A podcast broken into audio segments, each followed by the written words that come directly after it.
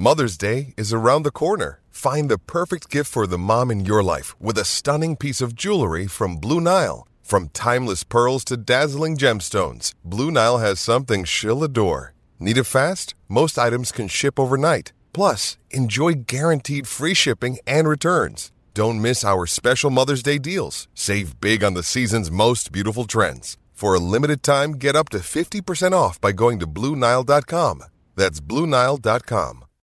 When you need mealtime inspiration, it's worth shopping Kroger, where you'll find over 30,000 mouthwatering choices that excite your inner foodie. And no matter what tasty choice you make, you'll enjoy our everyday low prices, plus extra ways to save, like digital coupons worth over $600 each week. You can also save up to $1 off per gallon at the pump with fuel points. More savings and more inspiring flavors make shopping Kroger worth it every time. Kroger, fresh for everyone. Fuel restrictions apply.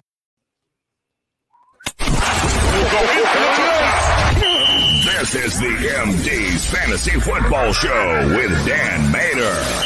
Giving you the X's and O's of all things fantasy. Oh man, we got a big show in store for you guys here today. Thanks for tuning in live on our YouTube channel. Be sure to subscribe and hit the bell notification so you get notified whenever we have new content available to you. You can also check out the MD's Fantasy Football Show on the go when you download us on your favorite podcast app. It's Operation Domination Time, a full preview for week nine, our second heaviest bye week of the year, I believe it is.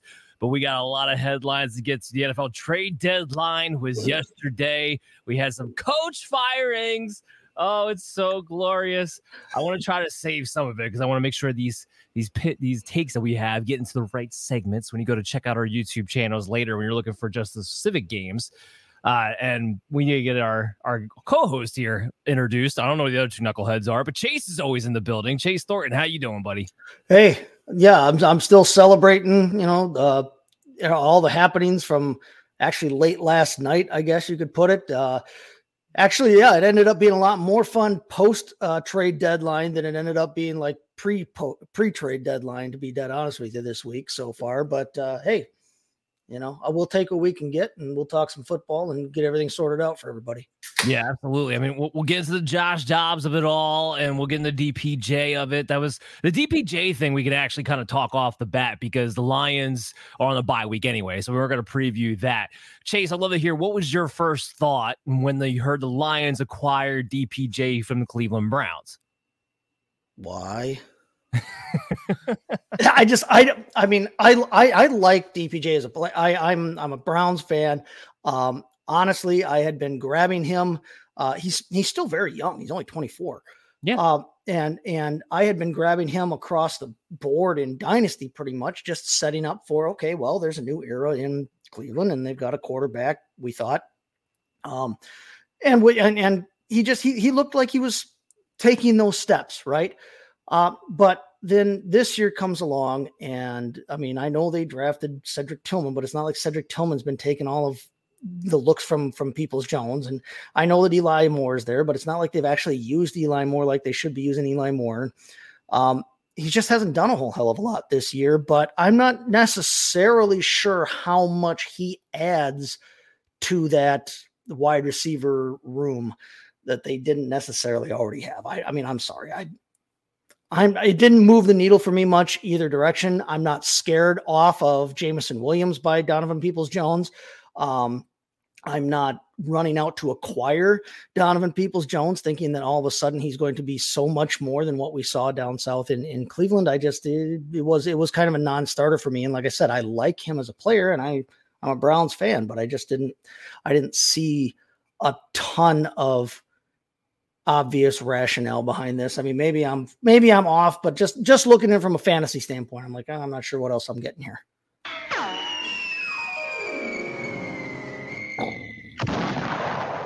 That's what I thought about Jameson Williams' redraft value. Not dynasty value, but that's what I thought about his redraft value immediately because he comes in and plays the role, the only role that Jameson Williams has been allowed to somewhat play over the past yeah. few weeks.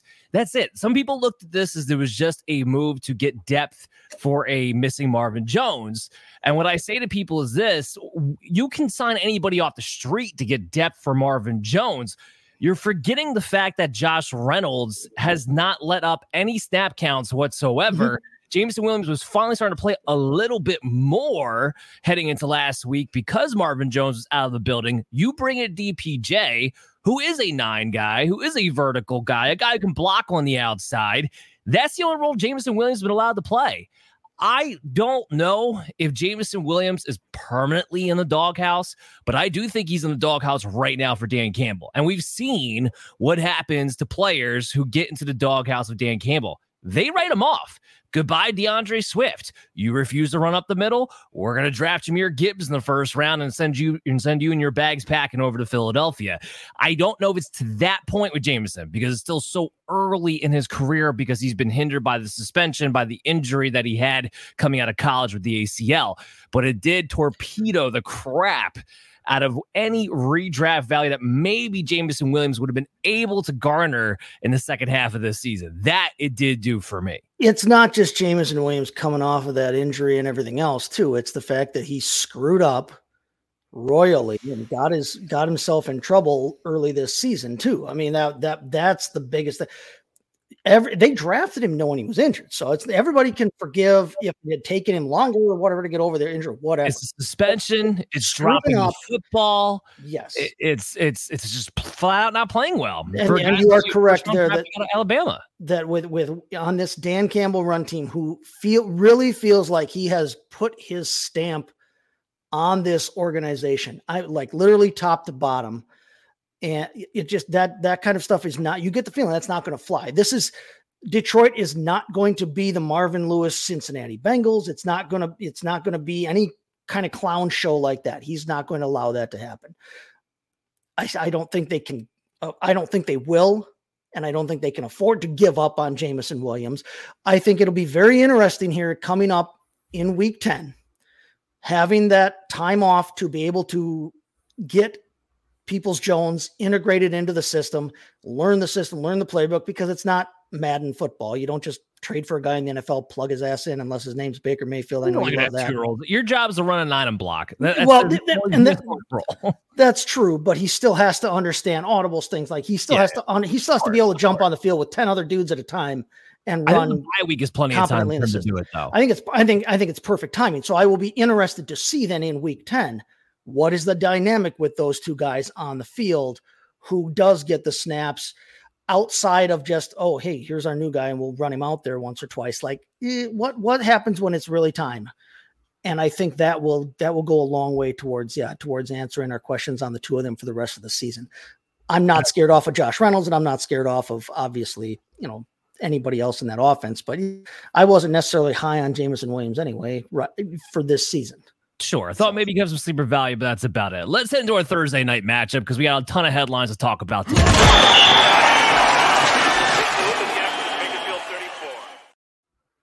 We got the Tennessee Titans taking on the Pittsburgh Steelers, and we welcome Adam LaRue into the show on that note. Adam, how we doing this week, man? Were you excited? Yeah, excited. Very, yeah. we had so much. Sounds like it that are we had where Slack chat was going back and forth. I know Adam's just just chomping at the bit to get into some of this stuff. So first things first, though, Thursday night game. Steelers are actually favored here at minus two and a half with an over under of 36 and a half heading into this game. Both teams, believe it or not, are four and three against the spread this year. But the Titans have only seen two games go on the over. The Steelers have only seen one game go on the over. I don't care that it's 36 and a half. I'm still cashing the under heading into this Thursday night matchup, especially in Pittsburgh, where it's going to be cold too. I'm not expecting a lot of high flying offense in this game. Don't care about Kenny Pickett. Adam, are you going to stream Will Levis? Levis, no. excuse me. there, there has I cannot remember a performance that I have has made me want to like fade a player, both betting, fantasy, in my entire life the success rate, the accuracy versus the actual output, like the discrepancy there is for a first game is some of the craziest I've ever seen. Like the De- DeAndre Hopkins touchdowns were like behind him, like a, like The only one he hit, he's wide open, like nobody within 10 yards. I'm sorry, I'm not buying into this in the slightest. Like, I'm taking the Steelers. I'm fading Levis from like a prop bet perspective, and I am not streaming Will Levis. The Westbrook Ikhine pass. Him, I'm selling. The Westbrook Ikhine touchdown pass was not a bad pass. That was that no, was an impressive. That one I will give him credit. That like, was why he got drafted.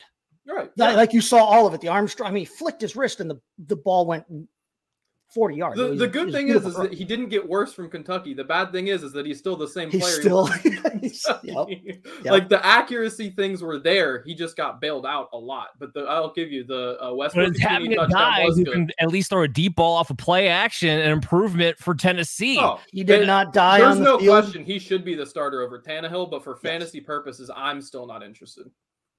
Okay, and that's fair. We don't have enough data. That's plain and simple. We don't have enough data. He will get tested, even though the Steelers have a secondary that you've been able to take advantage of. The pass rush against that offensive line in a second start, a, a Tomlin defense on a short uh, week. On a short yeah. week, it, it will tell us a lot of what we need to know about Will Levis. But if he can at least hit play action bomb, Maybe DeAndre Hopkins does come back to life. Maybe there's room for Derrick Henry to run. Those are the things that I think we're more looking yeah. for. I do have him at uh, quarterback 16 this week for in three spots ahead of the ECR for what that's worth. I still don't have him as somebody I want to play, and that's quarterback 16 on a week with four teams on by and about third of the league with backup. So just throwing that out yeah, there. That's fair. Throwing it out there too. Uh, Josh came in here with a question. He's asking, should he upgrade anything? Looking at his team. Uh, you're look, your 16 man league here, Josh. I'm not going to read off every single person you have in here. You're, you're all okay. set. You're good to go right there. That's your decent for a 12 man league. Yeah. Yeah. Your 20 man league, though, and I am going to talk about this a little bit later. I am looking to sell Jakobi Meyers on the news that Aidan O'Connell is going to be the starting quarterback and all the switches there. I don't want to get too much into it because we are going to have to go on a segment about that later on, but I am looking to sell Jakobi Meyers. So maybe keep that in mind, Josh. All right. So let's get back to the Tennessee Pittsburgh game. Derrick Henry cracks my top 10 this week. I do want to put this out there. The Steelers have Cam Heyward back. When Cam Heyward is in the building, they are a much different run defense. However, you have Derrick Henry. You're playing Derrick Henry. I don't think there's much else really to say about that. Uh, Najee Harris, Jaylen Warren. I want to pound my head against the table, RB threes. Is, that, is that fair, especially in Tennessee? Like their um their props are horrible here. Do we got Najee Harris at 44 and a half rushing yards and it's it, his, his numbers pretty much been right about there. Tennessee, though, 12th least rushing yards to the running backs. I probably lean on the under, if anything, in that spot. Jaylen Warren has gone over his rushing prop, which is only 23 and a half rushing yards in all of two games. That I think you can still hit the over on in this matchup, even against Tennessee. I think he will get enough touches for that. And Tyjae Spears, I mean, I just I wish he get the ball more. He plays, he's on the field. He just still they still will not he, give he missed his good. chance. He missed his chance at 4 p.m. Eastern yesterday. yeah, pretty. Uh, that's a pretty much good way to, to sum it up there. Uh, Chase, let's talk a little Diontae Johnson here because I like him better than the Woo. ECR. I got him at 22. I'm locking him in as a starter this week. ECR's got him at 26 though. I, I, I don't I don't know why. I mean, Tennessee is a good matchup here. Ninth most receiving yards to the wide receivers, seventh most fantasy points on a per game basis. He's been good in both of his games that he's returned to, whether he's had to deal with Kenny Pickett or Mr. Trubisky or whatever.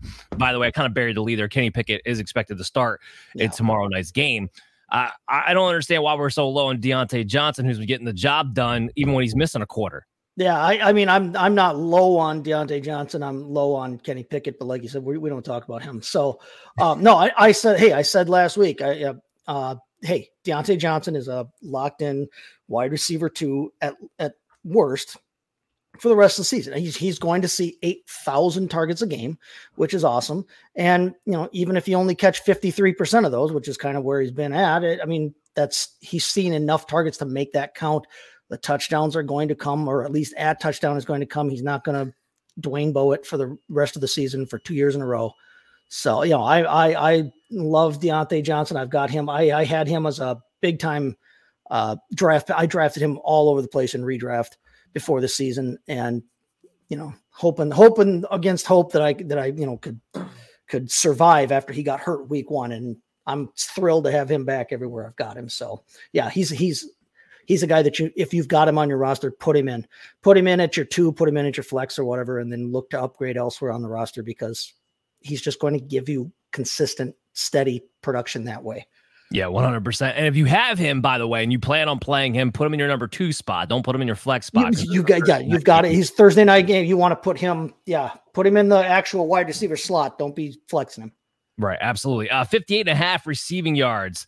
I want the over on that. I also want the over on the four and a half re- reception mark. Uh, he's been over both those marks since he's returned, even with all the quarterback chaos.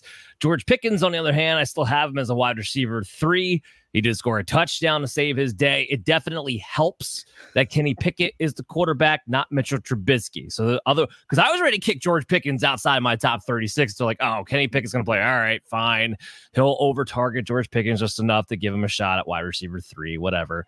What, what, what are you doing with DeAndre Hopkins, Adam? Because now I got him at wide receiver 28. I don't think one game is enough to put him in the top 24, which is where the ECRs got him going into this matchup.